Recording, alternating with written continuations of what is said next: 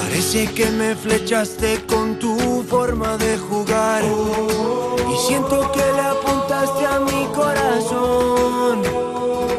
Recuerdo aquellos momentos en los que te vi brillar. Tú siempre estás a la altura de la ocasión. Y tú bailando en el campo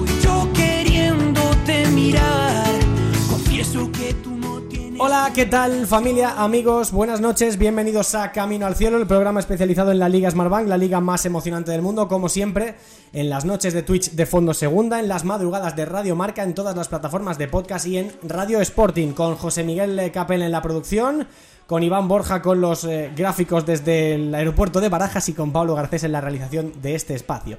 Acaba de terminar la jornada número 37 en segunda división, con el partido que ha cerrado, el, como siempre, el lunes, con ese partido en el Alcoraz entre el Huesca y el Club Deportivo Tenerife, con resultado de 1 a 1. Han empatado eh, tanto ostenses como, como tinerfeñas en un partido con poca historia. El resto de resultados son los siguientes: Eibar 1, Real Zaragoza 1, Villarreal B 1, Albacete 2, Cartagena 2, Sporting 1, Ponferradina 1, Andorra 4, Las Palmas 0, Levante 0, Ibiza 1, Real Oviedo 2, Lugo, Club Deportivo Lugo 0, Málaga 2, Mirandés 2, Burgos 1, Racing 1, Granada 0, Deportivo Alavés 2, Leganés 1 y ya consabido Huesca 1, Tenerife 1. Este partido es verdad que, bueno, no mueve demasiadas cosas en la clasificación general, pero ahora mismo, después de todas las fechas, las 37 fechas que llevamos de competición, la clasificación es la siguiente. Sigue el líder el Eibar con 66 puntos, segundo el Alavés con 65, eh, que asalta la segunda plaza, tercero el Granada con 64, cuarta la Unión Deportiva Las Palmas con 63 y quinto el Levante con 62. De los 5 de arriba, otra semana más, solo ha ganado uno. Eh, sexto Albacete con 58, séptimo Cartagena 56 a 2 del ascenso por eh, promoción, eh, octavo el Andorra con 51, ojito la Andorra, el Burgos tiene 50, es noveno, tienen 49 el Real Oviedo, 48 Mirandés y Real Zaragoza, con 47 Tenerife y Huesca, con 46 Leganés y Villarreal B, el Sporting tiene 45, el Racing tiene 44 y a 5 en puestos de descenso con 39 está el Málaga, tiene 36 la Ponfe, 29 el Ibiza y 27 colista el Club Deportivo Lugo. Eh, os doy unos apuntes y una en forma de noticias porque, por ejemplo, Rubén Castro ya es el máximo goleador de la historia de Segunda División con 159 tantos, superando a Nino. Y Luis Miguel Ramis ya es oficial, lo dijo el otro día en la rueda de prensa previa al partido, no va a seguir como entrenador del Club Deportivo Tenerife. El que puede seguir, renovación en marcha, es Álvaro Cervera en el Real Oviedo. Y se confirma también la lesión de José Campaña, que tiene roto el ligamento cruzado anterior de la rodilla. O sea, lo de este chico con las lesiones es una auténtica barbaridad. Que futbolista nos estamos perdiendo. Mucho ánimo porque tiene para entre 6 y 8 meses. ¿eh? Muchísimo ánimo para José Campaña. Y ya lo sabéis, pero el Lugo es matemáticamente equipo de primera ref tras consumar el descenso perdiendo contra el Málaga y certificarse la victoria del Racing contra el Granada. Y ojo porque el Ibiza puede descender también este viernes si no ganan en Santander. Tenemos un programa de absoluto lujo para la próxima hora, hora y poquito con radiografía de este Racing Granada, precisamente a cargo de Borja Aranda, una taberna de plata completísima, ya lo sabéis, como cada semana, el café, la copa, el puro y el chupito, y una entrevista con un personaje secreto que ahora enseguida os vamos a presentar. Pero lo primero de todo, abrir las puertas de la taberna que ya están en sus asientos VIP nuestros amigos Xavi Rodríguez, Mario Jiménez y Samuel Jurado. Hola Xavi, ¿qué tal? Buenas noches, ¿cómo estás? ¿Qué tal, Jaime? ¿Cómo va, querido? Bienvenido a, a tu casa, lo primero que te pregunto es eh, la valoración de una noticia que ya se sabía, era algo que iba a ocurrir, pero es el descenso del Club Deportivo Lugo. Ya se ha consumado de forma matemática. No sé, lo primero que se te venga a la cabeza. Crónica de una muerte anunciada, por tirar de tópico. Y profunda tristeza, primero, por la buenísima gente que hay allí. Y segundo, por no haber aprendido o no haber conservado lo que estaba haciendo a ese club estar viviendo esta época dorada en su historia que al final era intentar seguir un modelo de juego que les había llevado a la categoría de plata del fútbol español y a partir de asentarte en la categoría de los años de forma consecutiva que, lleva, que llegaba el Lugo, que llevaba en esta última época, crear un uh, entorno de trabajo que al final también te hubiese sido garantista en cuanto a no hace falta, como aquel que dice, crecer mucho si no es tu techo, pero como mínimo no irte desangrando por el camino, que es lo que le ha pasado. Le ha pasado en cuanto a juego, le ha pasado en cuanto a club, y solo queda dar pues mucho ánimo a su gente. Y que vuelvan cuanto antes. Hola Mario, ¿qué tal? Muy buenas, ¿cómo estás? Muy buenas, Jaime, ¿qué tal? Hombre, decir que el Lugo perdió la categoría el día que se va Chris Ramos igual es ser muy simplista. El problema viene de más, más adentro, ¿no? Hay más reflexiones profundas que realizarse sobre la situación deportiva del Club Deportivo Lugo, ¿no? Sí, cuando todos los años es el máximo favorito al descenso, aunque se haya salvado muchas veces de forma milagrosa en las últimas jornadas, pues al final es por algo. Creo que también es una, este es buen momento para valorar lo que hizo Rubén Alves, porque creo que ya no solo la temporada pasada, que lo salvó eh, de forma muy holgada y, muy tranquila, eh, sino la, la anterior, eh, cuando debuta en segunda división con, con el Lugo, con el club, en las últimas jornadas. Debuta con un gol de Cristian Álvarez en el último minuto que le quita la primera victoria cuando la tenía en el bolsillo, se tiene que reponer a eso, tiene que remontar unos puntos que, que tiene una situación muy difícil y lo consigue salvar ganando en Vallecas en un equipo que, que unos, unas semanas después acaba subiendo a primera división.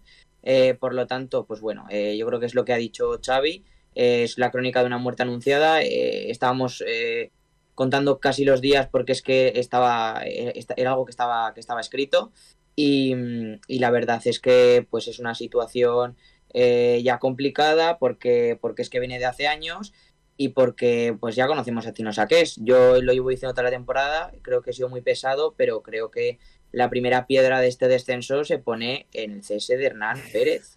No me parecía eh, lógico, la verdad. Creo que estaba compitiendo, a partir de ahí creo que ha competido mm, en general peor. Y obviamente, pues igual se habría quedado Hernán Pérez y el final habría sido el mismo, pues no lo sé. Pero, pero para mí fue la primera piedra de esta temporada, en el primer error. Bueno, eh, para Samu Jurado no sé cuál fue su primer error. Hola, Samu, muy buenas, ¿cómo estás? Jimmy, familia, ¿qué tal? ¿Cómo estáis? Pues claro que tengo que mirar a Tino Saqués. Eh, su política de gestión en este club ha hecho que con los años se fuese desgastando. Eh, no es el primer año que ponemos al, Lugo como uno de los candidatos más eh, claros al descenso, pero bueno, en los anteriores años se salvó. Este tanto va al cantar a la fuente que al final se rompe. Y por supuesto, claro que me acuerdo de la afición del Lugo, claro que me acuerdo de, la, de Hernán Pérez, porque nos quedaremos con la gana de saber a dónde hubiese llegado este Lugo si Hernán Pérez no hubiese sido cesado. Pero también me acuerdo en, en, particular, por añadir algo más, eh, diferente a lo que han dicho Xavi y Mario, de, de Moyano, uno de los mejores jugadores del Lugo, de los que más ha despuntado, acaba contrato ahora el, 30 de junio del 23. Igual. Eh, paisano mío de, Córdoba y, me acuerdo de él más que nada porque creo que nos estamos perdiendo un futbolista de mucha calidad, que el Córdoba no lo valoró, eh, que el Lugo no ha tenido un buen escaparate en el Lugo y que ha sido completamente lastrado por la dinámica mm, negativa, por esa aura negativa de este, de este club. Fíjate el tío como lo hace, que al final siempre se acaba hablando del Córdoba. ¿eh? Es que es, que es un maestro. Que el año que viene vamos a ver. sí, sí, no, no creo. Eh, a ver el año que viene cómo se componen los grupos, porque podría haber un Lugo Córdoba perfectamente en primera red. Vamos a ver qué pasa, ¿eh? ¿eh? muy rápido, antes de irnos, esta es la primera pista que os doy, a Barcelona para nuestra entrevista de la, de la semana. Saludo y abro el chat porque ya está la gente de verdad. O sea, lo de la gente seguidora del canal de Twitch de Fondo Segunda. O sea, lo de esta peña no tiene ningún tipo de sentido. Son los mejores. Estos sí que son para decirle eso de cómo están las máquinas. Mira, por aquí, pues, mira, la dragoncita culé, la primera siempre. Hola. Eh, Juanche también por aquí. Se viene la parte más intensa de la temporada. Está Villa Burgati, sí señor. Eh, también por aquí otro habitual como Sancho, del Deportivo a la vez. Vamos, gloriosa primera. Luis García Plaza, me subo a tu tren. ¿Cómo está la zona alta? Eh, también está por aquí Ann Matfer, que para que no lo sepáis es mi señor padre también. O sea que ahí está también el tío, eh, vibrando con su, con su Real Oviedo. Eh, que va a renovar a Álvaro Cervera más bien prontito, ¿eh? ¿eh? Por aquí también vamos a ver, por aquí saludos desde Brunete, dice por aquí, es que sinvergüenza. Eh, a la vez, cada vez más del Deportivo a la vez, ¿eh? Aupa Glorioso, Au Davidea, que no entiendo euskera, pero tiene que ser algo bonito, seguro. Eh, Luseter también, buenas noches amigos de Fondo Segundo, el lunes más aquí. Eh, José Miguel Capel también con su labor de productor también está ahora mismo disfrutando desde el sofá este programa. Slamun también por aquí una semana más. Eh, Maurox, en fin, o sea, es que es imposible leer todos los mensajes, es una auténtica maravilla. Y os digo una cosa, ¿eh? Si ahora lo están reventando, esperad a la entrevista, ¿eh? Lo dicho, primera parada de este programa, Camino al Cielo de Fondo Segunda y Radio Marca, dirección Barcelona, Puente Aéreo. Nos vamos para allá, que tenemos entrevista. Hola, soy Juan Ibiza y escucho cada semana Camino al Cielo de Fondo Segunda. No te lo puedes perder.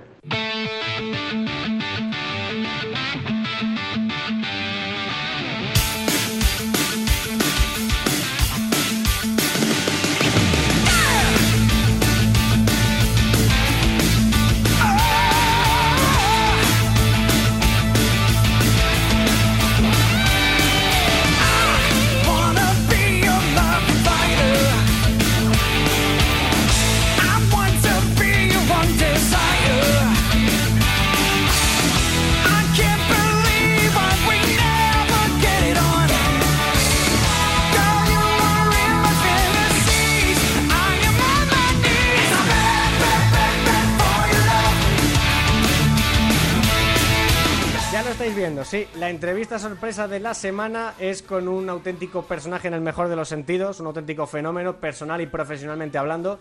Y ya os aviso que lo que salga de aquí, espero que no sea querellable en ningún momento, porque si no, se puede liar bastante parda. No respondemos, ¿eh? No respondemos de lo que pueda pasar. Hola Héctor Ruiz, ¿qué tal? Buenas noches, ¿cómo estás? ¿Qué tal, Jimmy? Muy buenas. Bueno, cuidado, lo, lo que pueda salir de aquí no tengo ni idea. Seguro que algo chulo sale, pero mm, se puede liar bastante, ¿eh? Bueno, sabemos cómo va a empezar, como termina ya, que termine como está que terminar, da igual. Oye, te veo, eh, eres, un, eres, un, tío muy resultón, muy guapo, y te veo con muy buena cara, macho. Estás descansado, la paternidad no te ha quitado horas de sueño, ¿eh? Eh, eh, creo que ha sido ese caso entre 10 millones que ha tenido la suerte de que, de que mi hija duerme, come y la verdad eh, es un cielo, es un cielo. ¿Qué, ¿Qué, te voy a decir? Yo iba muy cagado al asunto de la paternidad y, y, la verdad que con ella estamos teniendo una suerte increíble. No se ha puesto mala, no hemos tenido que ir ni un día de urgencias, come como tiene que comer, duerme toda la noche, hace de 8 a 8. Entonces, ¿qué cara voy a tener, amigo? ¿Qué cara voy a tener? Estás pletórico, tío. Estás, estás que te sales. Oye, eh, paternidad recién estrenada, narrando partidos en primera eh, como un animal cada fin de semana, alguno de segunda, que no, no nos quiten a, al gran Héctor Ruiz de la Liga Smartbank. Te sale todo, o sea, estás en un momento ahora mismo de, de absoluta plenitud. Pues eh, me hubieses hecho esta charleta hace, ¿qué? Siete meses, sí. igual es una charla completamente distinta, porque, porque claro, obviamente ya entendía que iba a ser padre, ¿eh? si, no, si no se torcía nada iba a ser padre, eso ya lo tenía, ya lo tenía claro. Lo demás, a nivel profesional, no tenía claro nada, nada porque, bueno, como te puedes imaginar, en cualquier medio puede haber rumores de que igual no hay segunda el año que viene en gol y demás y tal. Y, y a partir de ahí, pues, pues se abre una incógnita, ¿no? Sin saber lo que va, lo que va a pasarte pero bueno, luego el verano fue como fue, creo que las cosas fueron muy rápidas sí. y muy precipitadas eh, y no tuve tiempo ni de reaccionar, porque mi hija nació el 2 de agosto y el día 12 eh, creo que me tocó hacer el primer partido de la liga, que fue un Osasuna Sevilla, así que te puedes imaginar cómo fueron eh, esas, esa última semana de julio y, y las dos primeras de agosto. Qué pasada, sí señor. Pues nada, ahí estás, dándolo todo cada fin de semana y te disfrutamos y te escuchamos tanto en primera como en segunda. Eh, luego te pregunto alguna cosilla de primera, así de refilón, y también con relación con la Liga Smartbank, ya lo sabes, pero justo has ido a dar un pasito a un lado, relativamente hablando, el año en el que eh, mayores animaladas se están viendo en la parte alta de la tabla. O sea, lo de los cinco transatlánticos de arriba, Héctor, es una selva, ¿te lo esperabas? Escúchame, el paso al lado, ¿cómo que paso al lado? Sí, hombre, si cada vez, semana tengo un partido. En vez de, en vez de dos, partidos narras uno, tío. Tengo uno. Bueno, hombre, hombre, joder, el comodín del 50%. eh, bueno, la verdad que yo creo que lo que estamos viendo este año, sobre todo ahí donde me preguntas, yo no lo recuerdo. Y para que no lo recuerde, creo que desde que se instaló esta fórmula del playoff, no se ha dado. Creo que haya cinco equipos que estén en eh, un espacio tan reducido de puntos a falta de tan pocas jornadas, a mí me parece que no se había visto, ¿eh? que hubiese tantos candidatos al ascenso directo, porque al fin y al cabo, de los cinco primeros, a día de hoy, mojarte con los dos que van a subir directos eh, está muy complicado. Díselo a Granada, que va esta semana y sabe que, que se pone líder si gana en eh, Santander, pierde y sale de playoff. O sea, perdón, sale de ascenso directo. Entonces, así está el asunto. Es una auténtica animalada. Oye, por cierto, hablando un poco de lo de la narración y demás, eh, imagino que es imposible y, y, a lo mejor, aunque lo supieras, no nos lo podrías decir, pero eh, ¿de alguna manera te puede tocar a ti narrar los playoffs por primera vez en mucho tiempo? ¿Podría ser que se diera esa circunstancia? Pues es una buena pregunta que yo a día de hoy no te puedo contestar porque no tengo ni la más remota idea, pero, pero pues es una buena pregunta que podría ir haciendo por, por planear las vacaciones más que nada. nada ¿no? Sí, sí, sí. Sí, no, la, al final uno ya está pensando en, en, lo que viene en el post, siempre en el post, en la previa y en el post. Pues no, ahora hablando en serio, si, si los playoffs los da la Liga Smartbank TV, eh, que me imagino que los dará porque tiene los derechos, eh, y ahí se ven todos los partidos. No es como años anteriores donde Gol ya no tenía derechos de playoff y si los tenía, vamos. Pues no sé, si deciden que tengo que hacer los playoff o que tengo que hacer algún partido de playoff, pues yo estoy operativo. Ya saben dónde estoy. Joder, pues anda que no molaría una final narrada por Héctor Ruiz, por fin, ya después de tanto, de tanto tiempo. Para que llame el síncope directamente, Sí, sí, ¿no? no, llame imagínate, un el gol síncope como el de, el de final. Pere Milla en, el de Pere Milla en, en- en- Girona, en la última hora, en el minuto Buah. 33. Tú, tú explosiona, vamos, tú revientas. No, no te voy a engañar, yo no te voy a engañar. Yo, mm, todos estos años, he agradecido que no me tocara hacer el playoff, ¿Qué me dices? porque así me podía. Claro, así me podía ir de viaje y los veía y los disfrutaba desde, otra, desde otro punto de vista. Hombre, amigo, hay que Oye, ser, hay que ser tanto viejo para que, esto. que escúchame, que luego el karma castiga esas cosas. Que te fuiste el año pasado a hacer una, un viajecito a Gran Canaria en las semifinales del playoff y algo pasó, ¿no? Por ahí. ¿Qué te pasó? Fue, fue a Santa Cruz, A Santa fue a. Santa Cruz y fue el partido final, es decir, el Tenerife-Girona. Ah, fue Y- Tenerife Girona, pensaba que era la semis. No, no, fue la final final. Y fui con Joffre y resulta que llegamos al embarque overbooking. De todos los que había en overbooking, que igual éramos 12 personas, a 10 eh, las reubicaron justo en el vuelo que salía después, pero hacía una escala en Palma de Mallorca, es decir, salía desde Barcelona a Palma y desde Palma a Santa Cruz. Y a Joffre y a mí nos dejaron también fuera de ese vuelo. Con lo que tuvimos la fortuna que aunque tuvimos que esperar, creo que fueron alrededor de tres horas en el aeropuerto del Prat, eh, luego nos recolocaron en el siguiente vuelo directo que había Barcelona-Santa Cruz Norte. Entonces, eh, o sea, Tenerife Norte, Sí. a los rodeos. Así que ahí, ahí llegamos y, y llegamos con tres horas de retraso, pero luego ya la traga final fue que cuando fuimos a buscar las maletas, yo soy el típico pardillo que para un vuelo de estas características de dos días, tres, porque no era más, eh, soy de los que factura maleta porque llevo maleta de tapadura. ¿eh? En lugar de llevarme la, la bolsita como Joffre, que de esto sabe un rato, que tiene ya la Iberia Plus más que fundida, pues yo me llevo la, la- la que tienen que facturar y cuando llegamos al aeropuerto, que, es, que eran las 12 de la noche, habíamos quedado para cenar, habíamos quedado para cenar. Pues total, a la cena llegué, eh, a la cena llegué con pantalones cortos, era un restaurante, era un restaurante fetén, fetén. Nos, nos lo había reservado Mano, Mano Darwani. Un grande. Y resulta que me presenté en el restaurante con eh, unas cholas de ir a la playa, eh, un pantalón por encima de la rodilla y tuve la fortuna de que Joffre abrió, su- abrió su maleta y me dejó una camisa porque si yo llegaba con una camiseta que tenía agujereada que me había mordido la perra, bueno, mm, un drama absoluto, un drama absoluto. Y estuve, y estuve los tres días sin maleta, eh, aún tuve la suerte, la fortuna de que en el aeropuerto me compré un líquido para las lentillas y un botecito y llevaba conmigo el... Ah, no, no las llevaba, no llevaba ni las gafas. Imagínate, las gafas las llevaban en el neceser. Claro. O sea, tuve que estar sobreviviendo con las lentillas eh, igual 14 horas al día puestas y por la noche en el botecito con el líquido.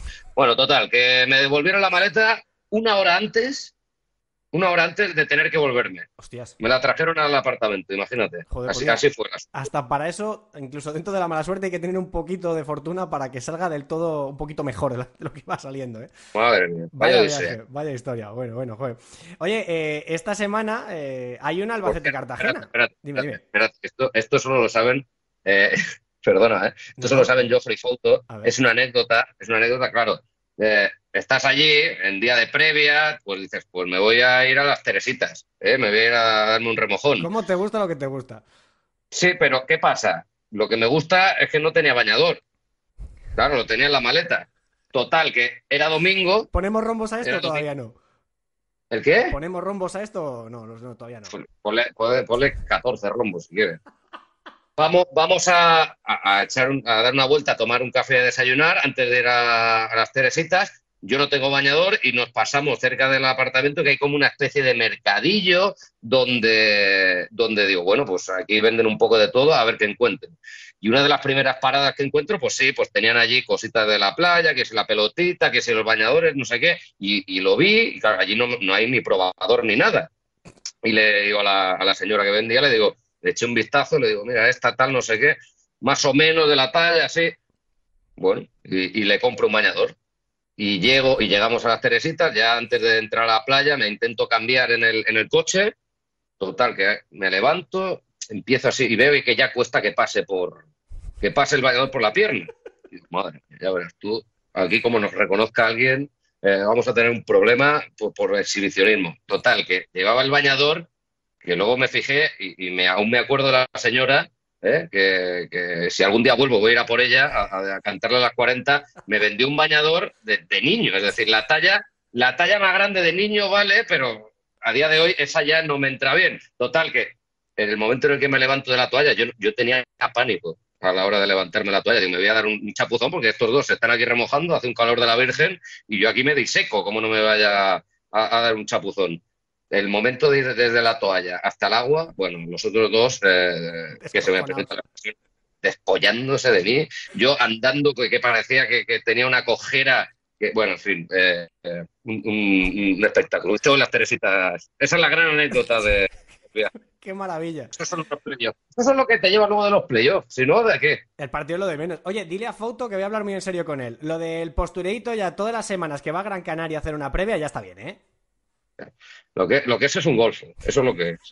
Es un golfo porque, porque él, él, él tiene una vida que es que ni soñada. Porque además, además este año, por reparto de, territorios, le ha tocado cubrir los partidos en primera del Mallorca y del Celta, creo, cuando juegan de local. O sea, una isla ya la tiene. Y luego los de Gran Canaria y Tenerife, pues casi siempre son suyos también. Es que ese es el reparto para fútbol, las islas. Oye, hubo una época que le caían chuzos de punta cada vez que iba a donde fuera, ¿eh? A él también le ha mejorado la vida, sí. también se lo ha ganado, también se lo ha ganado. Bueno, te preguntaba por la sexta plaza, Héctor. Eh, Albacete, Cartagena, Andorra, Burgos, ¿quién? Pues hombre, lo lógico sería pensar que, del que salga vencedor del próximo fin de semana entre Albacete y Cartagena, pues, por pues de un pequeño golpe. Eso sería lo lógico. Pero claro, estamos hablando de la Liga en y aquí lo lógico es que te sale urticaria cuando te pones a hablar de esta categoría tirando de lógica. Así que, pues no sé qué decirte, la verdad.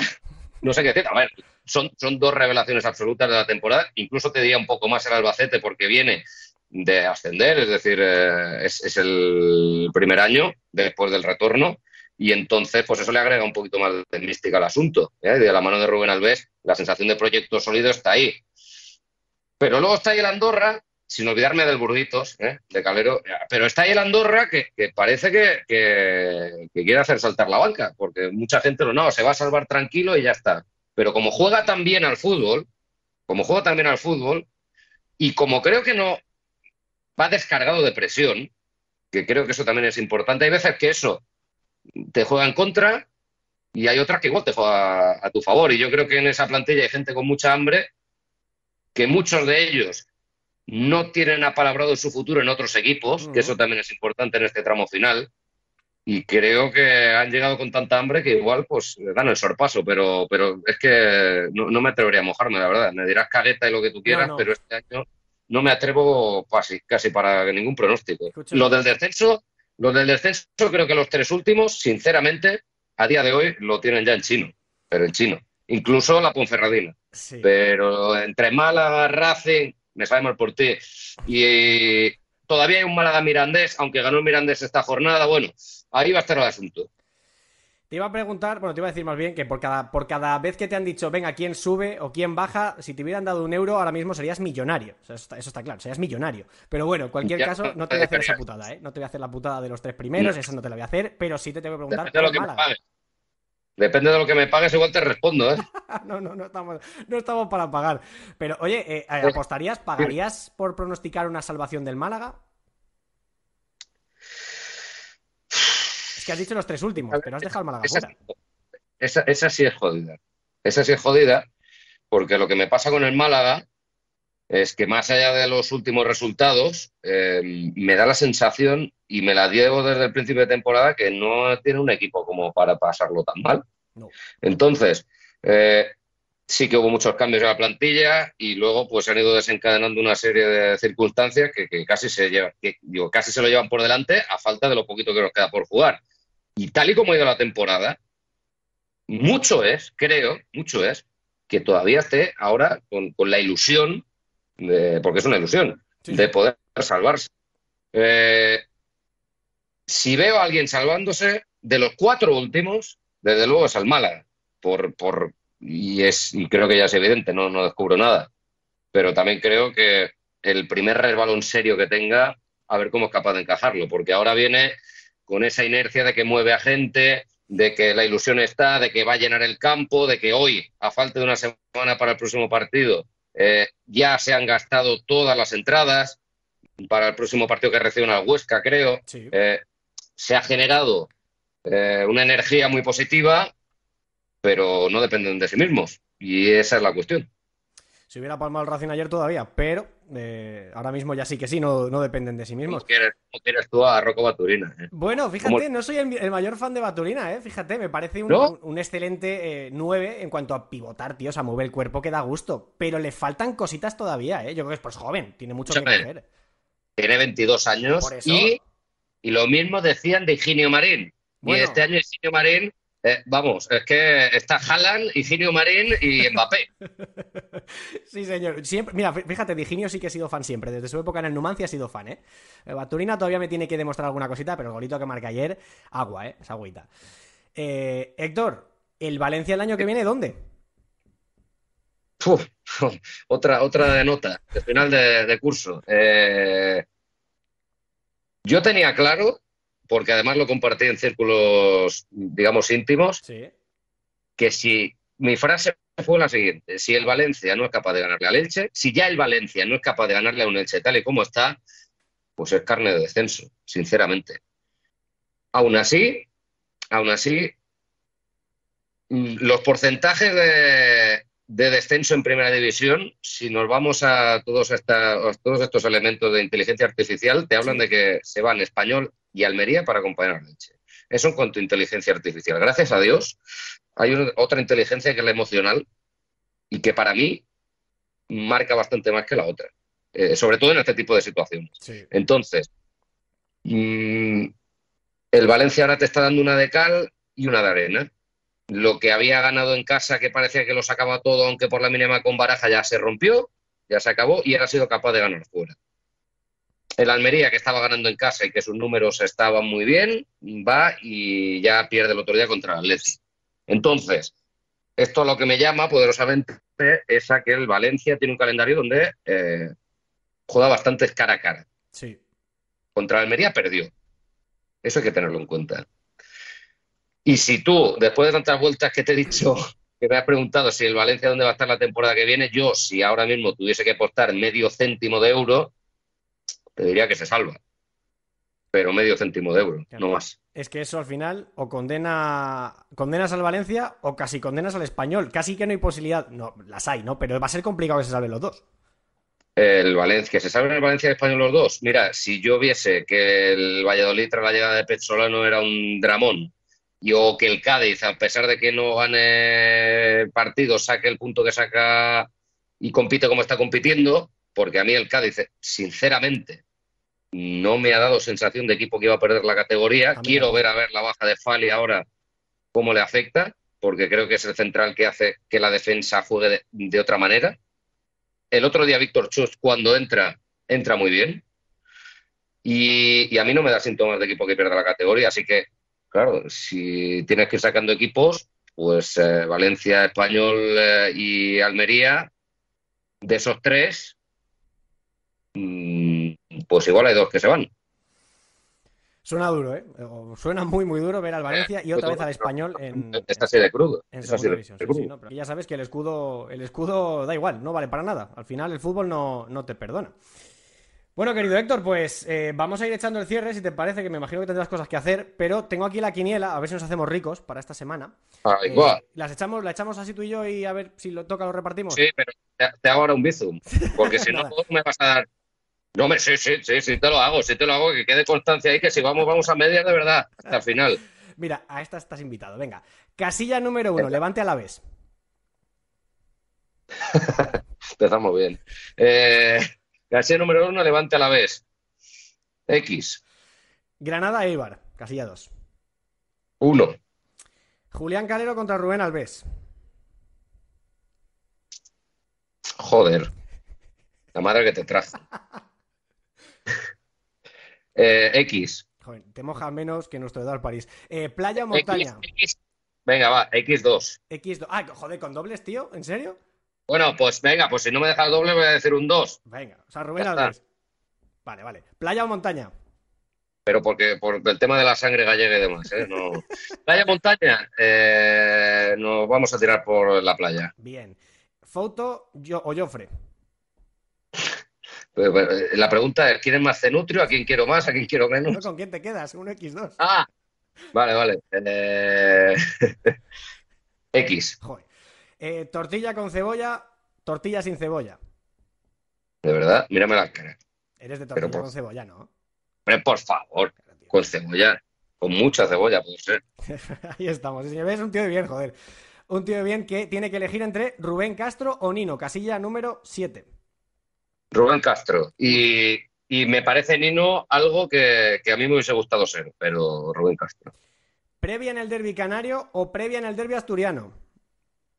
Pues eh, como la previa como tal del derbi asturiano no la he vivido y la del Canario sí, pues eh, esta te la respondo fácil la del Canario porque la otra in situ todavía no la he vivido. Bueno, pues ya va siendo hora, ¿eh? Eh, Sí. Team frío, team calor. Team calor. Uno, sí señor, ¿ves? Es que eres un tío de bien. Eh, Liga Smartbank contra Liga Santander. Uf, Ahora empieza lo gordo, ¿eh? ¿Sí? Venga, vamos. ¿Cuánto- ¿Qué has dicho? Perdona, que no te hemos oído. X. Joder, no te- en algunas no te No, mojas. ahí, ahí no. Mira, escúchame una cosa. Eh, hasta el hasta el 2 de junio soy de la Liga Santander. Entre el 2 de junio y el 18 de junio soy de la Liga Smartbank a muerte. No sé, si se nota que has sido buen futbolista y que eres buen futbolista porque regateas como Dios. Pero a ver cómo sales de esta, ¿eh? ¿Valerón o David Silva? Valerón. Un uno, entonces. ¿Grisman o Haaland? Griezmann. Uno, sí señor. ¿Una final del playoff o la final de la Champions? Final del playoff de segunda, se entiende. Para verla, para trabajarla, ¿para qué? Oye, muy buena esa. Venga, para trabajarla. Hombre, como, como espero que una del playoff pueda llegar pronto, te voy a decir una de Champions, que esa la veo mucho más lejos y creo que igual nunca llega. Bueno, espérate, espérate. Gran Canaria Times contra Tete Today. ¡Oh! ¡Oh! X. creo que no vas a dejar contento a nadie, ya te lo aviso. Y la última, y esta creo que vas a tener que ser, no sé si sincero, pero vas a tener que contentar a tu suegro. Casilla pleno al 15, Manchester City, Real Madrid. Eh, me gustaría, me gustaría que, De aquí no me gustaría que el, que, no, no salgo. Esta me la has puesto aquí contra la pared. Oye, Eh, encima es pleno al 15, no puedes decir 1x2, tienes que decir resultado, ¿eh? tengo que decir resultado, pues, eh, pues voy a tirar por el equipo español porque, porque a mi suegro espero que le lleguen oportunidades en el futuro. He vivido muchos años, así que voy a decir un 2. Héctor Ruiz, eres un auténtico fenómeno. Gracias por este ratito que nos lo hemos pasado. Fenomenal. Te mandamos un abrazo enorme. Y lo dicho, que sigas así, que estás, eh, que te sales, tío. Cuídate mucho, ¿vale? Anda que no, vaya cerrona. Eh, un abrazo grande. Seguir a este tío que es un máquina, de verdad. Adiós, amigo. Un abrazo grande. Chao.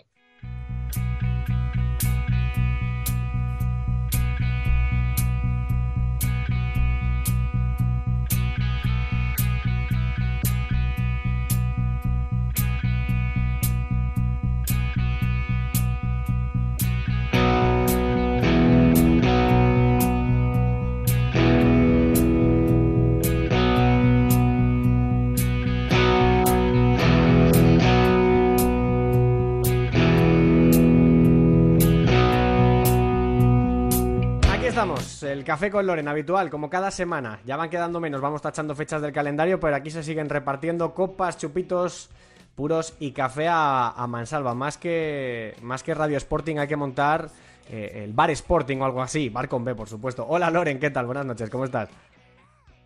¿Qué tal, Jimmy? Muy buenas, muy buenas noches a todos. Bueno, a ver, ¿qué nos traes? ¿Qué nos traes? Eh, me gustó mucho, por cierto, la comparecencia el otro día de Miguel Ángel Ramírez, muy calentito también con la expulsión de Barán. Eh, pero me gustó, ¿eh? Cómo hizo un llamamiento a la cordura que creo que empieza a hacer falta en el mundo del fútbol porque hay una hostilidad terrible ahora mismo, ¿eh?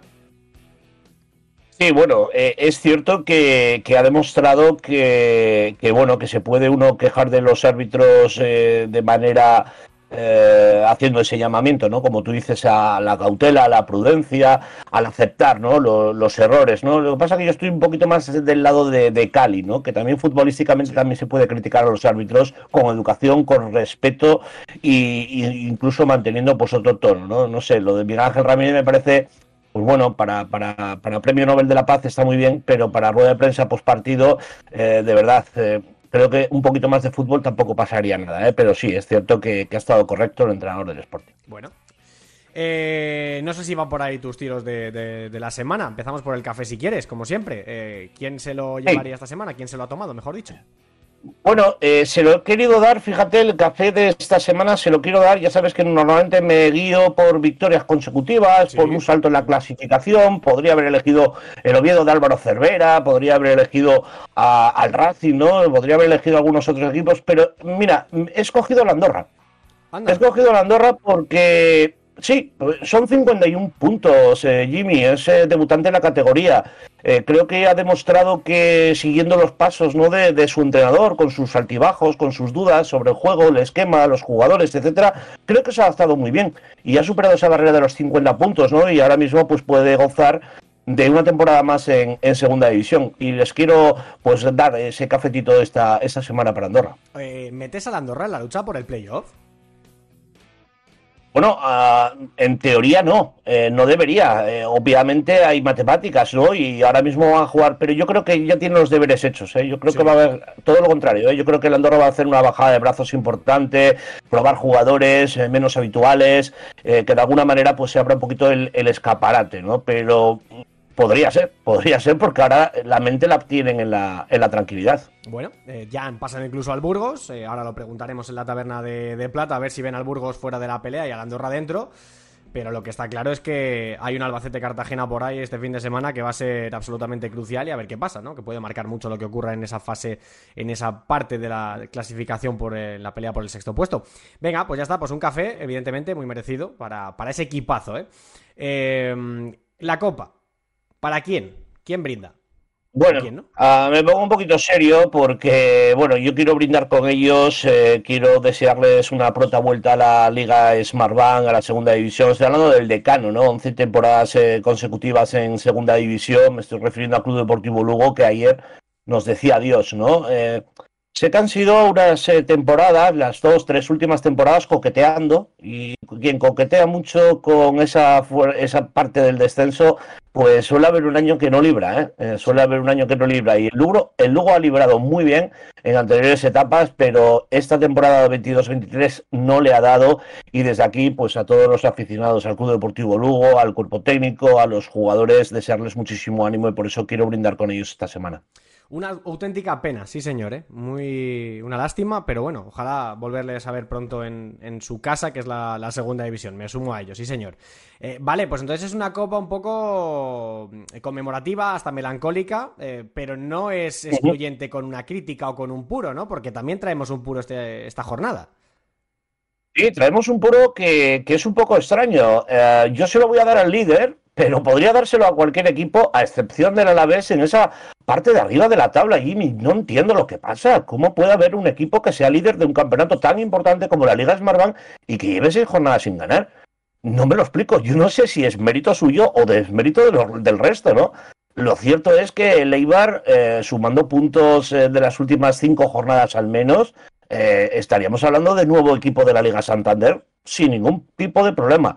Ojo Eibar, ojo Eibar, que la temporada pasada llevó un susto a estas mismas alturas, empezó un declive que terminó con la última jornada eh, entrando en los puestos de playoff. Mm. Ojo Eibar, ojo Ipurúa, ojo eh, a los aficionados armeros, porque esto es una advertencia de lo dura que puede ser la, segunda división, este puro. Sí, señor, que se lo digan a ellos, que a estas alturas de temporada el año pasado eran líderes, pero en la jornada número 42, que dependían de sí mismos, pues el Alcorcón les metió el agua en casa y tuvieron que conformarse con un playoff de, del que no salieron eh, con victoria, más que se fueron eliminados, de hecho, en la primera fase, en la semifinal contra el Girona, y ya sabéis el resto.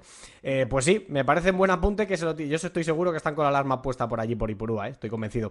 venga, pues el puro se va para el País Vasco. formato mini, chupito, ¿Para quién? Bueno, pues para mi niño, para mi niño, para mi niño, para mi Raúl García de Aro. Hombre. Yo le estoy mandando guiños, le estoy mandando guiños toda la semana, lo decía este viernes en segundo al vuelo, que lo he marcado Sí, como sí, mi ojo sí, de halcón. Venía de marcar a- ante el Levante, he dicho, va a estar iluminado. Mi guiño va más que nada porque quiero que vista de rojiblanco, esa relación entre el Sporting y el Betis, a ver si se materializa, ¿no? Bueno. Eh, me lo quiero traer a mi casa, me lo quiero traer a mi casa. Yo sé que va a tener muchos pretendientes este verano, incluido el propio Mirandés, donde ahora está cuajando para mí una temporada soberbia, Jaime. Eh, buen estilo el del Mirandés, buen estilo el de Joseba Echeverría, ¿eh? pero es que además lo de Raúl García de Aro eh, son un montón de registros, marca goles de cabeza, de jugada individual, de disparo. La verdad que está enchufadísimo, me alegro muchísimo por él porque está cuajando un auténtico temporadón. Así que el Chupito Mini esta semana se va para Sevilla, se va para Raúl García de Aro. Escúchame una cosa, es un fenómeno, es un chaval majísimo, es un tipo sencillo y encantador, eh, un poco tímido incluso, pero es un muy buen tipo. Pero te voy a decir una cosa, Loren, y no, me, no te quiero yo a ti bajar el suflé, pero este chaval en segunda el año que viene no va a jugar, ¿eh? No va a jugar en segunda. No, no, no va a jugar en segunda. Estoy convencidísimo de que no va a jugar en segunda, está demostrando. Sí, sí, la verdad, hombre, eh, no lo sé, salvo que a lo mejor el, el, el Eurobetis, pues no sé, igual trae un grandísimo delantero, no lo sé, pero para quitarle el puesto a Raúl García de Aro va a ser muy complicado, ¿no? No, hombre, no, pero- Pues yo creo que va a jugar en primera, ¿eh? Claro que juegue cedido, a lo mejor en algún equipo de primera, porque segunda está claro que se le ha quedado pequeña, ¿eh? Sí, sí, sí, absolutamente. Es, es muy curioso, ¿eh? Esto lo, lo- lo decimos eh, de, de, acuérdate, de, de Sergio Camello, lo hemos dicho, de tantísimos jugadores, concretamente siempre del Mirandés. Sí, mira, me recuerda mucho, y ya con esto terminamos, Loren, a la irrupción, eh, escenarios diferentes, por supuesto, no había tanta presión, no era lo mismo, pero me recuerda bastante a la irrupción de Borja Iglesias en segunda división, que estuvo nada más que un año en el Real Zaragoza y ya le valió eso para ser un jugador de buen nivel en primera división. Sí, sí. Eh, eh, la segunda división es, eh, digamos, ese sparring, ¿no? Que, que- que muchos equipos utilizan para acceder a sus jugadores, saben de la competitividad, saben que sus jugadores no se van a relajar, que la competencia es muy dura. Y, y eso hace que, que el jugador de primera división, que muchos llevan dentro, pues emerja, ¿no? Y, y estoy seguro que Raúl García de Aro, nuestro chupito de hoy, jugará en primera división la temporada que viene. Sí, señor, seguro, ¿eh? Eso por descontado. Pues nada, Loren, eh, la segunda división es un máster para los futbolistas, pero para máster el que nos das aquí cada semana siguiendo la categoría de principio a fin. Así que te mandamos un abrazo enorme y como siempre, y como siempre te emplazamos a la semana que viene. Un abrazo, amigo. Un abrazo, chao, chao. Y no te vayas muy lejos porque tú ayer viste el partido, lo sé, ese Racing Granada, pero Borja Aranda nos lo va a explicar desde el punto de vista táctico en su radiografía como cada semana en el hospital Smartbank, aquí en Camino al Cielo.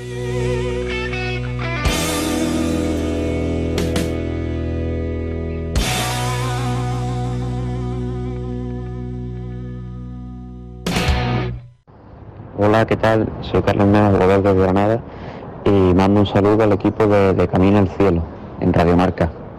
Un abrazo.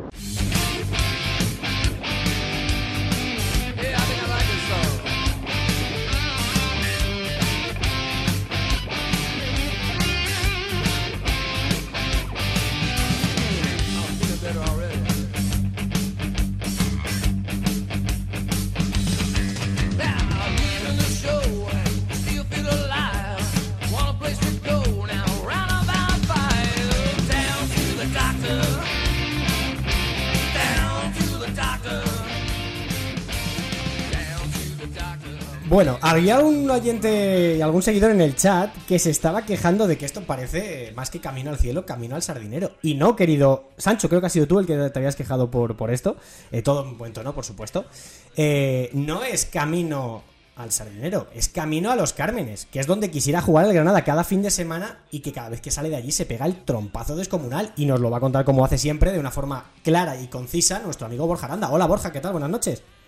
Muy buenas, Jimmy Mateos, ¿qué tal? ¿Cómo estamos? Pues todavía flipando, porque yo lo del Granada, cuatro victorias fuera de casa nada más, en el resto hecho, en su campo ha hecho pleno, menos tres partidos que los ha empatado. Ah, Explícame cómo es posible que el Granada ayer fuera un equipo que ni casi ni tirara a puerta con la pólvora que tiene. ¿Qué pasó en ese partido? Bueno, lo primero que pasa es que cuando tú vas a competir en un partido tienes que presentarte. Y es que en el minuto uno ya el Racing había avisado. Es decir, el equipo de, de, José Alberto salió absolutamente a por el encuentro. Tuvo un primer cuarto de hora donde presionó muy arriba, donde forzó muchos errores y donde le estuvo a punto de, de dar un disgusto al, al, Granada de Paco López. Eh, para mí importante, sobre todo en este inicio, Íñigo Vicente, bueno, Íñigo Vicente en general, y eso que hubo jugadores muy destacados, como Peque, eh, que estuvo muy móvil y, sí, sí. y, le generó muchísimos problemas al, al Granada, pero las dudas venían también por el sistema que planteó el Granada. Granada se planta con tres centrales, con dos carriles, dos medios centros, luego dos medias puntas y un delantero. En este caso, Mirto Uchuni haciendo de nueve con Callejón y con puertas por detrás. Claro, tú empiezas después de un cuarto de hora donde has sufrido, el Granada por calidad va teniendo un poquito más de pozo en el partido, pero sin generar realmente, porque el Racing lo tenía muy fácil para presionar, un Racing que se ubicaba 4-4-2 para morder, para, para hacerse fuerte, con un Aldasoro y un Jurgen que, que apretaban muy arriba, ¿por qué? Porque tanto Bodiger como Petrovic en este sistema de tres centrales, ninguno era capaz de romper línea, al final cada vez que había una recuperación y el Granada tenía bola, ese primer pase siempre era de seguridad, ese pase de seguridad le daba la opción a que el Racing saltara y pudiera presionar. Luego, a medida que fue madurando el partido, fíjate lo que es la vida, Jimmy. Cuando el Granada más pozo iba cogiendo, cuando el Racing iba ubicándose cada vez en un bloque más bajo, parecía que el partido podía ir el camino a, a, los de Paco López y comienza la segunda parte y acaba llegando el tanto del Rocco Baturina, nuestro amigo Rocco Baturina, del cual tú eres fan absoluto. Cada vez más, y es un ya sabes, Y yo ya sabes que soy gran defensor del Rocco, gracias también a Íñigo Vicente, gracias a todo el poderío ofensivo de un Racing que se movió muy bien, sobre todo jugando en un bloque bajo donde sorprendía a ese Granada en, los costados, a espaldas de carriles, y en una jugada donde Rocco quizás en su control no es el más limpio, pero luego define muy bien y ese resultado de 1-0, a partir de ahí cambia el encuentro. Ya Paco López hace cambios, eh, retira a Víctor Díaz, bueno, empieza a sacar ya futbolistas de perfil más, más ofensivo, saca a Brian Zaragoza, saca a Meseguer, saca a Melendo, acaba con Pere, acaba con tu amigo también Famara Diediu. Entonces, bueno, acaba, acaba con muchos futbolistas acumulando, pero sin generar peligro, porque el Racing lo tenía clarísimo. Bloque bajo, líneas muy juntas y sobre todo buena interpretación para salir. Esto es una de las cosas que a mí me llama la atención. Yo estuve haciendo este fin de semana en Radio Marca el partido del Valladolid y uno de los detalles que le pasa al equipo de Pecholano es que sale muy fuerte al partido, como hizo el Racing, que aprieta mucho, pero cuando llega el minuto 60 se cae físicamente. Normal. Y cada vez se empieza a echar más atrás, pero Jimmy, lo que yo le doy valor al equipo de José Alberto es que sí tenía opciones de hacer daño cuando recuperaba la bola. Y Mateus eh, Arellás interpretó muy bien el partido al final, porque cada vez que había una salida, cada vez que el Racing podía, podía avanzar, Mateus Ayas eh, siempre tenía la opción de darle profundidad y de esperar al equipo, con Sangali que también lo interpreta bien.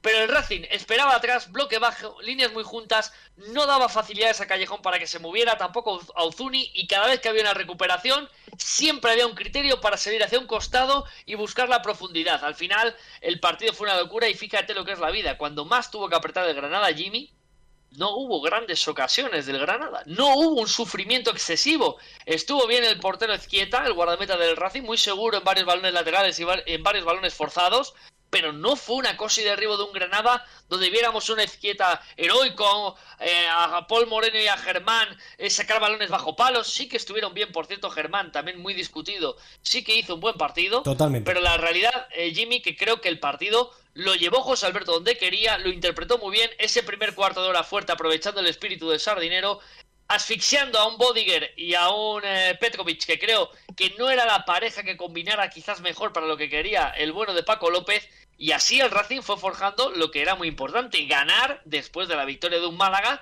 que le metía en el peligro de poder caer en descenso la próxima jornada.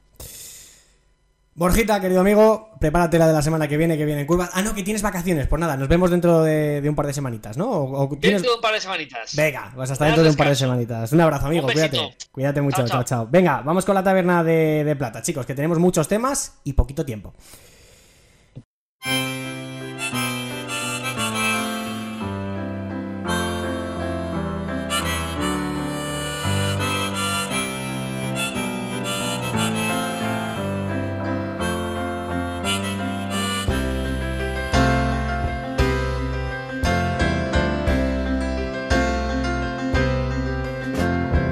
Nine o'clock on a Saturday. Eh, por cierto, lo del chat está siendo de locos, ¿eh? O sea, pero de locos, o sea, de locos. Eh, nos han pedido también que opinemos sobre el desplazamiento de Albacete a Villarreal también. O sea, increíble, bestial. El desplazamiento de, Mala, de los malagueños a Lugo, increíble. Eh, lo de la afición del Racing, que lo destacaba también Carter Cabana, que estuvieron espectaculares. Y luego, eh, yo creo que me he columpiado porque dice Sancho que, que él no había sido eh, el que había dicho lo de camino al sardinero, pero dice, ya me mencionan por todo, pero mientras no dejéis de hacer los programas como si me insultáis. Hombre, tampoco vas a llegar a eso, que aquí somos eh, muy de muy buen rollo, ¿eh? ya lo sabéis, aquí estamos. Y nos da las gracias por hacer este programa, porque en toda la radio se habla solamente de Madrid y Barça, lo cual pues oye, eh, en Radio Marca ya sabéis que es sitio para todos, ¿eh? para hablar del Madrid y del Barça y también, ¿por qué no?, de, esto. ¿Y por qué no agrandamos la programación? Bueno, habrá, que hablar con Senovilla entonces. Chicos, eh, os pregunto, porque son muchos temas y poco tiempo, así que lo vamos a intentar hacer lo más picado que podamos, ¿vale? Lo primero, eh, después de valorar la, trayectoria del Lugo esta temporada, vamos a dar un saltito en la tabla y nos vamos a ir hasta Gran Canaria. La primera pregunta que os hago es, ¿ese rumor, no sé hasta qué punto llega a tener cierto valor y cierto peso, y que meta a escuchar a quien quiera, de la posible destitución de Xavi García Pimienta como el rumbo siga torcido. ¿Os parece una locura? Mm, descabellado, sensacionalismo, amarillismo. Toma. Yo creo que la cosa tira por ahí. Eh, yo creo que ahora mismo si Las Palmas coge y se arriesga y tira por la borda todo el trabajo de una temporada, para mí históricamente buena en segunda, por el hecho de que ahora haya acumulado algún que otro traspié más, pues bueno, yo creo que tenemos que tener en cuenta de que esa afición tiene que entender que al fin y al cabo, pues bueno, eh, eh, es que los vaivenes en, esta época de la, de la, temporada tan crucial no quiere decir que el hecho de ser crucial eh, no quiere decir que no tengan vaivenes, por tanto a Las Palmas le está pasando, pero de ahí a pensar en que García Pimienta no es el hombre para, dirigir a Las Palmas, yo creo que son dos mundos completamente distintos. Insisto, eh, el ascenso directo es que lo veo imposible de pronosticar, pero es que no veo un, pleo sin Las Palmas. Y veo a Las Palmas dando guerra este año, pues generalmente por la razón de que ha hecho una temporada histórica en términos de segunda división. No es el mejor Las Palmas de, de los últimos años, porque el de Setién eh, eh, fue exagerado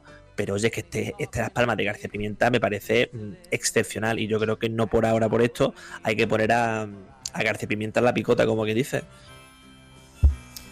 Lo, quieres, cortito y rápido, ¿no? No, no, Xavi, por favor, lo que necesites. Si esto es verdad, si esto es verdad, que no me creo nada, pero si esto acabase ocurriendo, la tontería más grande que se ha hecho en la categoría en bastante tiempo. Y se han hecho gordas, ¿eh? Y se han hecho gordas. Pero si mantienes a Xavi García Pimienta después del batacazo anímico que te supone el año pasado caer en playoff contra el Tenerife, arranca el proyecto, el equipo objetivamente es incluso mejor que la temporada pasada. Y durante todo el año no ha bajado de la cuarta posición. Y lo quieres echar ahora, me parecería la estupidez más grande que he escuchado en bastante tiempo. Eh, yo la verdad estoy bastante de acuerdo y yo obviamente pues eh, seguiría contando con Pimienta porque está haciendo una, una gran temporada a pesar de que lleva dos meses malos, muy malos Las Palmas, o sea, muy malos eh, ha metido un bajón tremendo. Aún así sigue vivo, está a dos puntos del, ascenso directo, que entiendo que era el objetivo. Y además es que eh, es lo que ha dicho Xavi, es que si no lo echas, que no, no, había que echarlo. Yo creo que no había que echarlo ni, ni mucho menos, pero después de ese golpe habría sido más lógico, ¿no? Planificando toda la temporada siguiente. Eh, pero bueno, la verdad es que García Pimienta ya se habló mucho de que podía salir cuando llevaba siete jornadas eh, en la Unión Deportiva Las Palmas. Si no me equivoco, fue tras una derrota eh, ante el Girona. Correcto, con un partidazo de Nahuel Bustos. Sí. que pierde 1-3 en casa y, que se queda a 8 o 10 puntos del, playoff, quedando 12 jornadas más o menos, 10-12 jornadas. Eh, era una, una, una, temporada que ya estaba terminada, ¿no? que no se jugaba ya nada el equipo y metió un cambio tremendo y ganó prácticamente todo. Hizo, si no me equivoco, fueron nueve victorias y dos empates en los últimos 11 partidos. Se metió en playoff, además cuarto, y eh, era yo creo que el favorito de todos para ascender. Eh, entonces, pues bueno, yo obviamente no, no prescindiría de sus servicios, está claro, pero también está claro que Las Palmas tiene que cambiar porque no había tenido una, una, mala racha hasta ahora, bueno, hasta hace, hasta que empezó esta, mejor dicho, no había tenido una alta temporada, pero es que esta se está haciendo muy larga es que son muchos partidos ya, ¿eh? Y, el equipo tiene que cambiar y yo la verdad es que, eh, pues es que no veo demasiados brotes verdes, sinceramente. Y que se ha puesto mucho la mira en él algunas veces de forma injustificada. Recordemos que los inicios de, de García Pimienta en Las Palmas no fueron fáciles, tú mismo lo has dicho, creo, Jimmy. Eh, no sé si lo ha dicho Xavi o Jimmy. Eh, al principio ya se le quería echar cuando empezó su andadura. Por tanto, yo de verdad que si ha sobrevivido a todo lo que ha sobrevivido, echarlo ahora en este contexto que tenemos los playoffs a la puerta de la esquina, vamos, un sinsentido. Y no veo a Miguel Ángel Ramírez, máximo accionista de la Unión Deportiva Las Palmas, mm, tomándose decisión. Vamos sabiendo la idea de que esta entidad está completamente a muerte con el entrenador mm, bastantes meses ya y, es que no hay por dónde cogerlo, sinceramente. Ah, yo lo mantengo, ¿eh? Las Palmas va a ascender directo. Lo mantengo. Madre Eso mía. ya, yo, yo es, que, es, que, es, que no, es que es imposible pronosticar Ah, es el ascenso imposible, directo. es imposible Es pronosticar. imposible, tío. Eh, el, playoff sí, pero el ascenso directo es imposible. Aquí te van a sacar otro clip, eh, Mariette, con esto que has dicho, ¿eh? Y cuidado, ¿eh? Cuidado cómo se cumpla, ¿eh? Eh, Cuidado cómo se cumpla, que se, que se lía. Están ya aquí calculando además por el chat dónde va a estar el, el- el premio más o menos del ascenso directo. Y bueno, todos los oyentes en general, todos los seguidores están en la misma línea, ¿eh? Hablan de locura, eh, hablan de perrería incluso, eh, en fin, eh, está todo el mundo de acuerdo con, con todos vosotros. Yo también lo suscribo, ¿eh? Para mí es una locura. Si no te lo cargaste hace ya tiempo, por ejemplo, cuando perdió contra el Girona en aquel, partido del año pasado, ya no te lo cargues. O sea, es la base del proyecto. Si te cargas a García Pimienta, te tienes que cargar el resto. Así que yo estoy con vosotros. Eh, vale, pregunta muy fácil. Como muy fácil, digo, periodísticamente hablando. Es un tiro muy, muy sencillo, pero hay que hacerla. Eibar Granada, jornada 38. Este fin de semana hay una jornada que además lo dijo Xavi hace un par de semanas en Twitter cuando salieron los horarios. Que lo de esta jornada eh, puede ser trascendental por la cantidad de duelos directos que hay. Eibar Granada, repito. Quien gane está en primera para vosotros. ¿De aquí va a salir uno de los que asciendan directamente? Quien gane asciende directo. Sí, sí, para mí sí, insisto, de verdad, yo... mm, Es que son dos equipos, el Granada en casa y fuera de casa.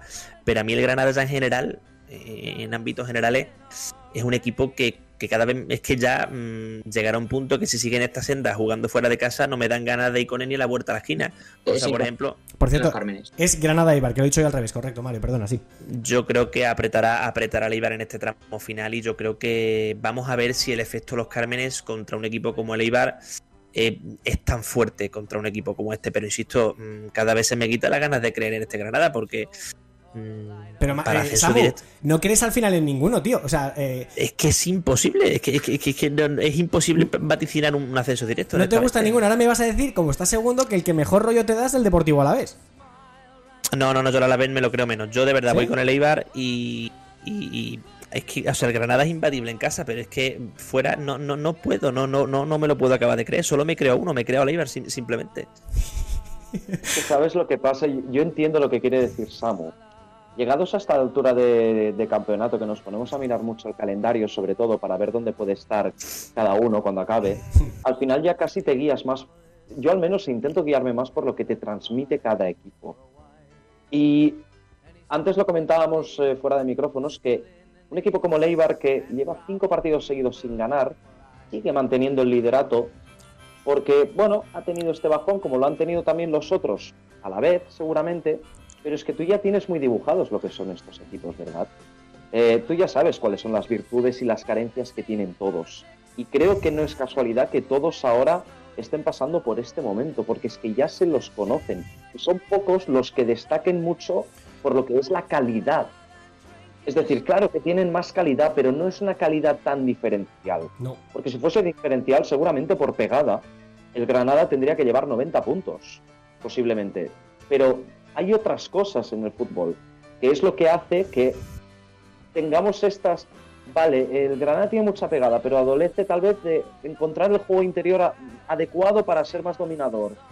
Eh, qué sé yo, el Alavés, igual le falta un 9 referencia tal, pero a la vez es el equipo que creo que mejor desactiva a los rivales. Eh, el Eibar es el equipo más duro de coco seguramente, pero tiene estos momentos de desconexión, claro. O sea, y vas sumando todos estos ingredientes y dices, ¿qué pronóstico voy a hacer yo cuando queda más de un mes de competición? Pues hazlo tú, porque yo no lo hago. Eso es lo que quiere decir Samo. Eso es lo que quiere decir. Yo es que sinceramente es lo que digo cada día. Es que ahora mismo te diría que ascienden directos dos, dentro de media hora otros dos. Ah, Yo tengo mi candidato. Yo mi candidato Yo- lo yo- tengo y lo digo, ¿eh? Que es, yo el candidato lo tengo, me arriesgo, me hacéis el flip y lo que digáis. El Eibar. Sí. El, Yo- para yo mí el Eibar y el Granada. Eibar. El Eibar. Para mí, Es que Yo de más allá del Eibar no puedo. Es que, Yo- A ver, sinceramente, espera, espera, espera, espera, a ver, señores, de uno en uno. Xavi, perdona.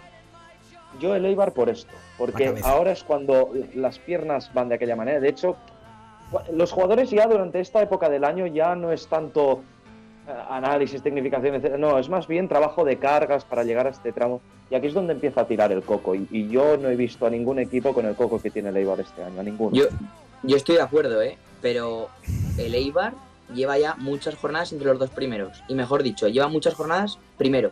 Líder. Como pierde en Granada, es que puede, bueno, lo más probable es que salga del ascenso directo. Y eso mentalmente le va a afectar muchísimo. Lo más probable, claro. Tampoco veo ¿Y el si futuro. gana?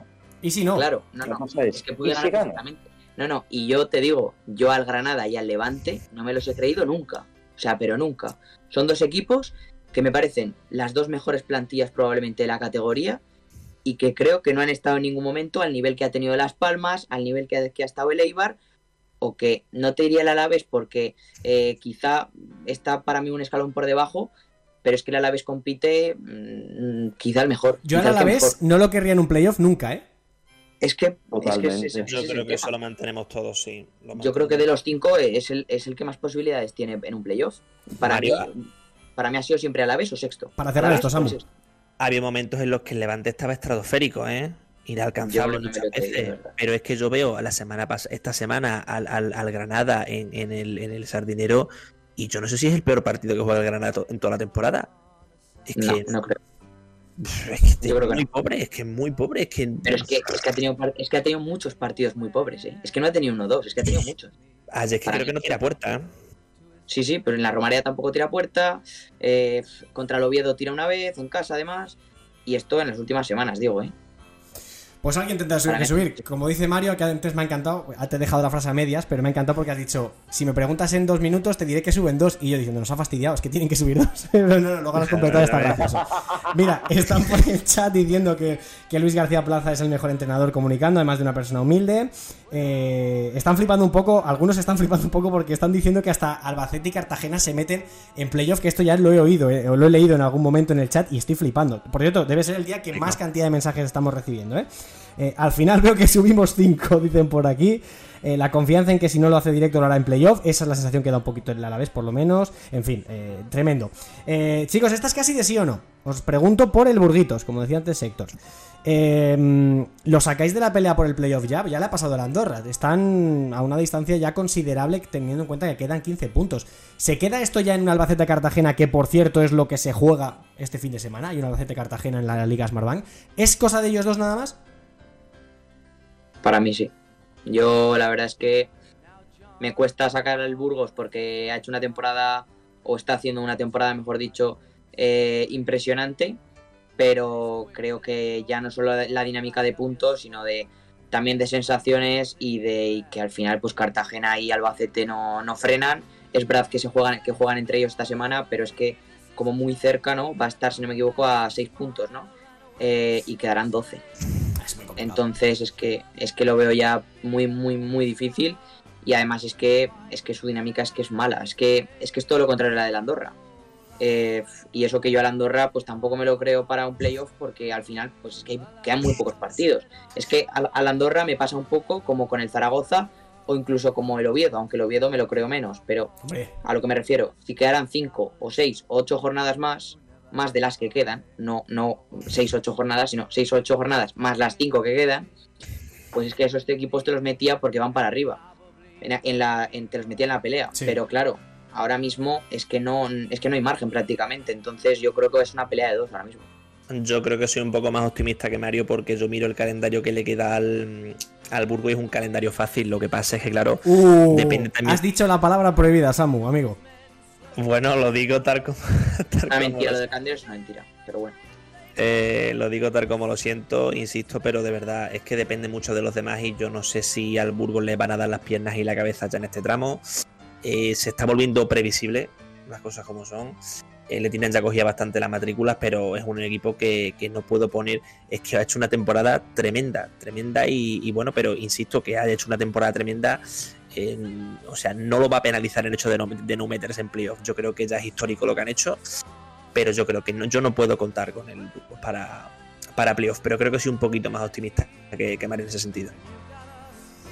A ver, yo creo que los picos de, de arriba y de abajo que ha tenido el Burgos han sido todavía más extremos que la temporada pasada, porque este año ha estado playoff varias semanas, ha llegado a ser líder de la categoría dos jornadas, pero por otra parte, eh, si miramos lo que es únicamente numérico, la segunda vuelta del Burgos es de equipo de descenso.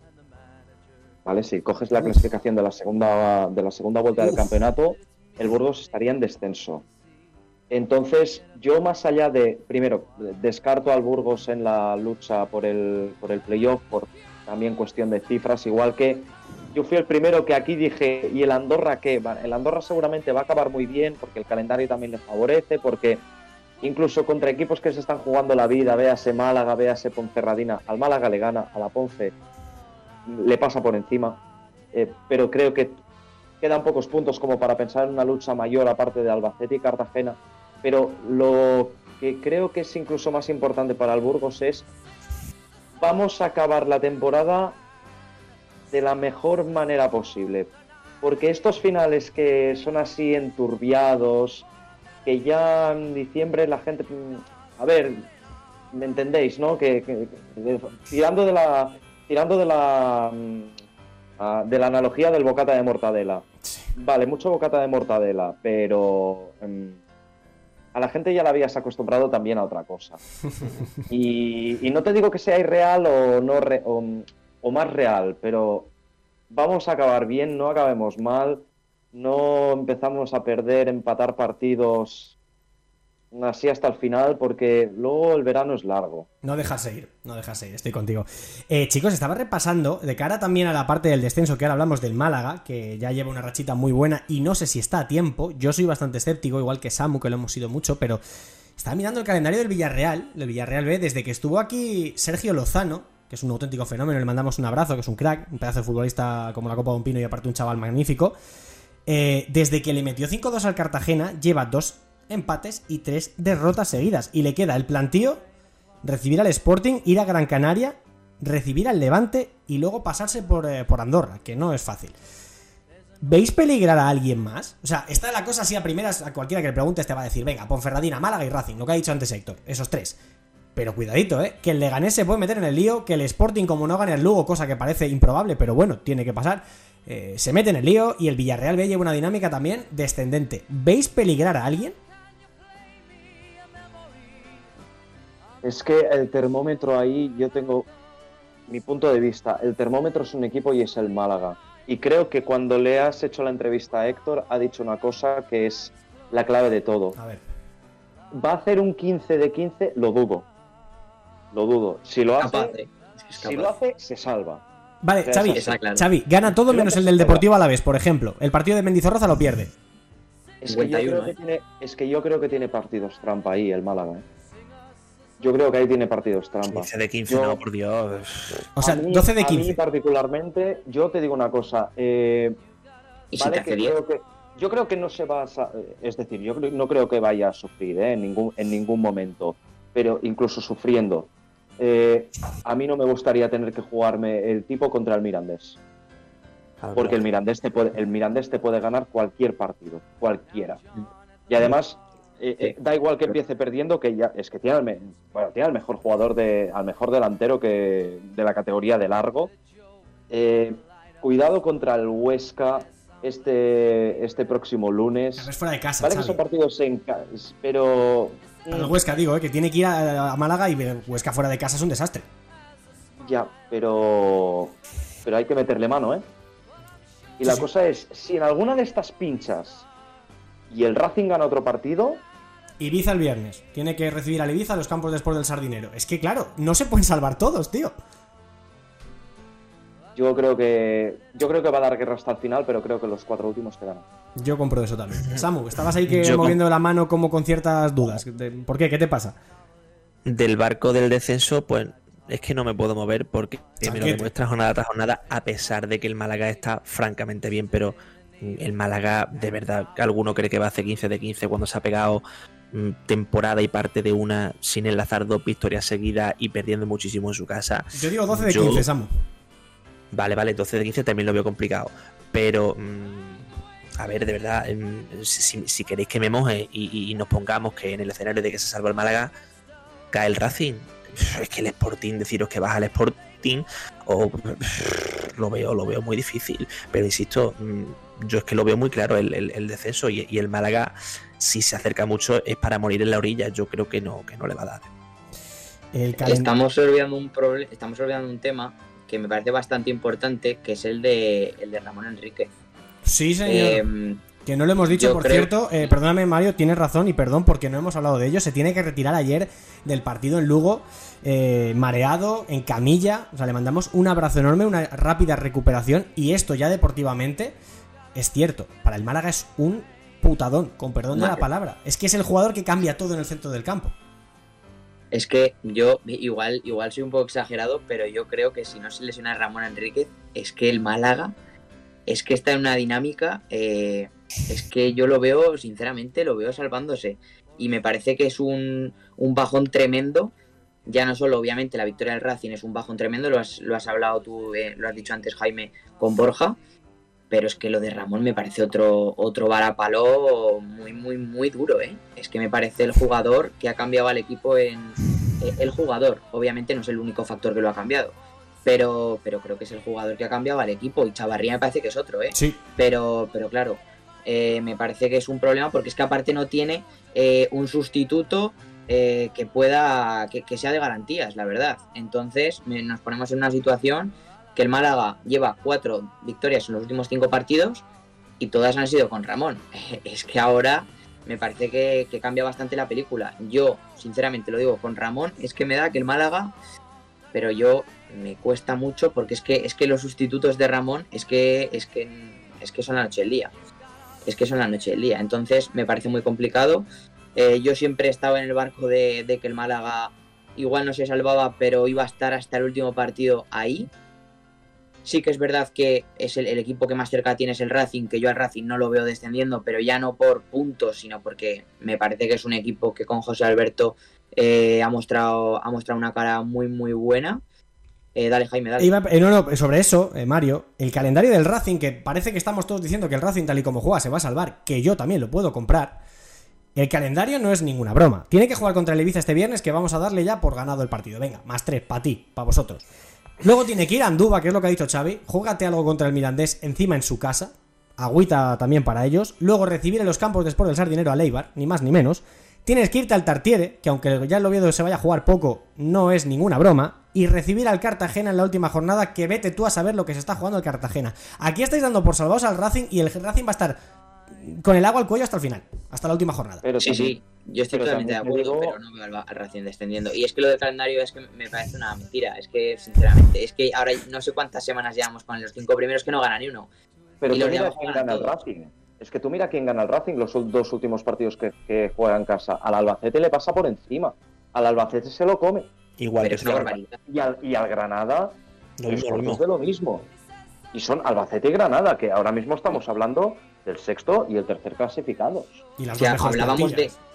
Sí, sea, hablábamos de que el Zaragoza estaba. que lo más probable es que se iba a salvar, pero que tenía un calendario duro. Albacete empata, es verdad que puede caer, pero empata. Empata con el Levante fuera de casa y es- está cerca de ganar. Gana el Granada, ahora va a Ipurú al otro día y puntúa, está a punto de ganar otra vez. O sea, es que los calendarios en segunda, a mí me parece que, que sí, que obviamente enfrentarte al Granada, al Eibar o al Alavés, que son los tres primeros ahora mismo, ahora mismo, pues obviamente sobre el papel, pues tienen plantillas y, y es una situación totalmente diferente a los tres últimos, pero, pero es que al final es una categoría tan difícil de pronosticar que yo por eso, eh, sinceramente, aunque el Racing tiene un calendario complicado, yo no lo veo y sí que me empiezo a creer lo del Villarreal B. Yo al Leganés tampoco lo acabo de ver, creo que con, con el Alavés compite muy bien y está cerca de puntuar. Eh, las otras dos jornadas es verdad que con poco brillo, de hecho, en Ponferrada pues, pues puede perder perfectamente, que es el debut de Carlos Martínez hace Sí. dos semanas, pero pero es que pero es que ya solamente la moral que ha cambiado ahí en, en ese vestuario me parece determinante y yo si hay uno que mm, puedo meter ahí es el Villarreal B, pero claro, es que te gana un partido que igual va esta semana, que sí, que es el plantío, que es el Burgos, es verdad que no está bien, pero, pero al final es, es un estadio difícil, igual gana y ya cambia todo. Porque es que es con ganar un partido el Villarreal B lo tiene hecho, pero claro, no lo sé, es que yo al Málaga creo que va a hacer, creo que va a hacer una buena cantidad de puntos a pesar de lo de Ramón. pero no le va a dar. Eh, chicos, leo un par de mensajitos y hacemos el 11, ¿vale? Que nos tenemos que ir ya. Eh, dicen por aquí el Málaga desciende casi seguro. Eh, Mario Jiménez es uno de los grandes descubrimientos. Para que se salve el Málaga, dicen por aquí, necesita 13 mínimo. Con 10 no se salva, diría yo. Hay algunos de todos esos que decís que no se juega nada. El Málaga, por mucho equipo que tenga, no merece salvarse. Eh, los deberes se hacen antes, no un día de, eh, los deberes hacen antes, no un día antes del examen, perdón. Eh, el Málaga si baja como anda de pasta, corre peligro de desaparición. No, no os preocupéis. A la vez eh, Zalea, no te preocupes que no, no desaparece. El Racing hace 48 puntos este viernes contra el Ibiza. Y dice por aquí Ikerarra 08 que el Alavés si gana el Levante al Granada, sus dos siguientes partidos, está en primera. Y lo veo muy factible que lo haga. Es el que mejor está de arriba y tiene al mejor entrenador de la categoría junto a Rubén Alves. Eh, qué pasada lo de la interacción. Y hay muchos que también se están, están comprando lo del descenso del Villarreal B. O sea que cuidado, eh. Cuidado con esto. Eh, chicos, vamos con los 11 y con los MVPs. Os pregunto, eh, yo ya digo el mío y tiráis vosotros con los vuestros. Para mí, doblete, un jugador que estaba muy cuestionado en, en Oviedo, pero se ha quitado todas las críticas de encima con buenos partidos. Para mí, el señor Sergi Enric. Para ti, Mario, ¿quién es el mejor? Yo me quedo con Ricky Rodríguez, eh, medio centro del, del Albacete, porque me parece uno de los futbolistas clave de este equipo. Se habla poquito de él, es verdad que obviamente se habla, pero es que siempre hablamos de Boyo, de Manu Fuster, de Dubasan, nunca hablamos de Ricky, o poquito, y me parece un futbolista clave. El otro día para mí el MVP del partido el Villarreal B, eh, ante el Villarreal B, mejor dicho, en esa remontada que le vuelve a dar el, play- el playoff, el sexto puesto. Para Samu, Raúl García de Aro, pura devoción por este jugador, eh, otra vez anotando, otra vez dando mucha guerra y haciendo que el Mirande no se caiga en este tramo de la temporada y, y ponga el colofón a una temporada en la que se merecen estar tranquilos hasta el final. para ti, Xavi. Eh, Es que eh, escucho a Raúl García de Aro, me suena muy a Raúl González Blanco y está en este plan esta temporada. Por no decir el mismo, porque yo también lo hubiese dicho Raúl. Eh, Robert González, muy buen partido ayer. Es el único cambio que hace Luis García Plaza respecto al último 11 por la sanción de Salva Sevilla. Creo que encontró muy bien la posición interior, tirando también hacia zonas de remate, a zonas de 10. Eh, hace los primeros goles de, de la temporada. Un partido con mucha brega, con mucho duelo. Está en todas, incluso pudo marcar un gol más. Eh, determinante y recordando aquel buen, bueno, aquellos registros goleadores que tenía, Sí. que tenían Las Palmas. La gran noche de, de Robert González, que también ya le hacía falta. Totalmente de acuerdo. Yo tengo la sensación de que no hemos visto del todo al mejor Robert González. Y menos mal para el resto de rivales del Alavés, quiero decir, porque como empieza a salir ahora, a ver quién lo para, ¿eh? Vale, pues creo que no tenemos mal gusto. Esto ya redes sociales. Vosotros votáis y vosotros decidís a ver quién es quién es el, mejor de la, de la semana. El 11 para Ezquieta en portería. Tiene narices que a casi no le llegan y se tiene que poner como el portero de la semana. Pocos porteros esta jornada que hayan destacado. Tejero, Yete y Jair y Alex Valle en defensa. Centro del campo para Pepelu, Ricky y Aldasoro. Arriba Robert González, Raúl García de Aro y Sergi Enric. Vamos, con este equipo. eh, no, a primera, no, a UEFA Europa League. Con un entrenador como Eder Sarabia, que es un auténtico genio, y con la revelación también de la Andorra de Alex Valle en el lateral derecho, en el lateral izquierdo, perdón, 18 añitos.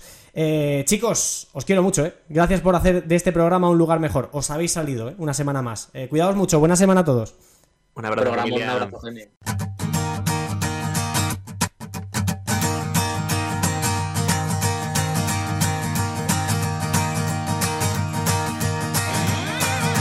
My alarm clock ringing, woke up screaming, boss man singing his same old Venga, ya sabéis, como siempre, los últimos minutos del eh, programa son para repasar la agenda del eh, fin de semana en clave Liga Smartbank, la jornada número 38 que va a arrancar el próximo viernes, el viernes número eh, viernes 28 de abril para arrancar la número 38 con un duelo que va a ser absolutamente decisivo por la parte baja de la tabla. En los campos de Sport del Sardinero a las 9 de la noche, el Racing de Santander recibe a la Unión Deportiva Ibiza, pudiendo ser el último partido del conjunto ibicenco con opciones matemáticas de todavía mantener la permanencia en la categoría. Es decir, que si no gana el Ibiza, estará en primera ref. Repito, si no gana el Ibiza el Racing de Santander, el Ibiza bajará de forma matemática ya a la tercera división del fútbol español. Eso para el viernes, para inaugurar el hashtag no se sale, con un eh, partido con aroma a final, sobre todo para el equipo racinguista que tiene muy cerca o cada vez más las opciones de permanecer una temporada, una campaña más en segunda división. Para el sábado, tres partidos. Levante a la vez a las 4 y cuarto, también con aroma a final por la parte alta de la tabla, por el ascenso directo. 6 y media, más o menos lo mismo, pero por la sexta plaza. Albacete Cartagena en el Carlos Belmonte. Y a las 9 cierra en el Heliodoro Rodríguez López, 8 en Canarias, el partido entre el Tenerife y el Leganés. Para el domingo estos cuatro, 2 de la tarde Andorra Mirandés, 4 y cuarto Real Oviedo Ponferradina, 6 y media Granada Eibar, vaya partidazo también por la parte alta de la tabla, por la lucha por el ascenso directo, y a las 9 Real Zaragoza Las Palmas, tampoco está mal este.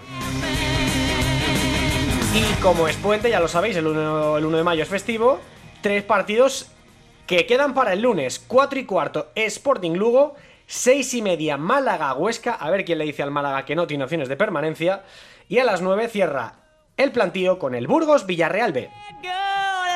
Y todos estos partidos ya lo sabes, lo podrás vivir, los podrás vivir íntegramente en marcador de Radio Marca con los Pablos y con todo el equipo que hace posible que el deporte suene en la mejor radio temática deportiva del mundo. Volveremos la semana que viene, ya sabéis, a las 11 en el canal de Twitch de Fondo Segunda y a las 2 y media aquí en Camino al Cielo de Radio Marca en la mejor radio deportiva del mundo. Hasta entonces, sed felices, buena semana, chao chao.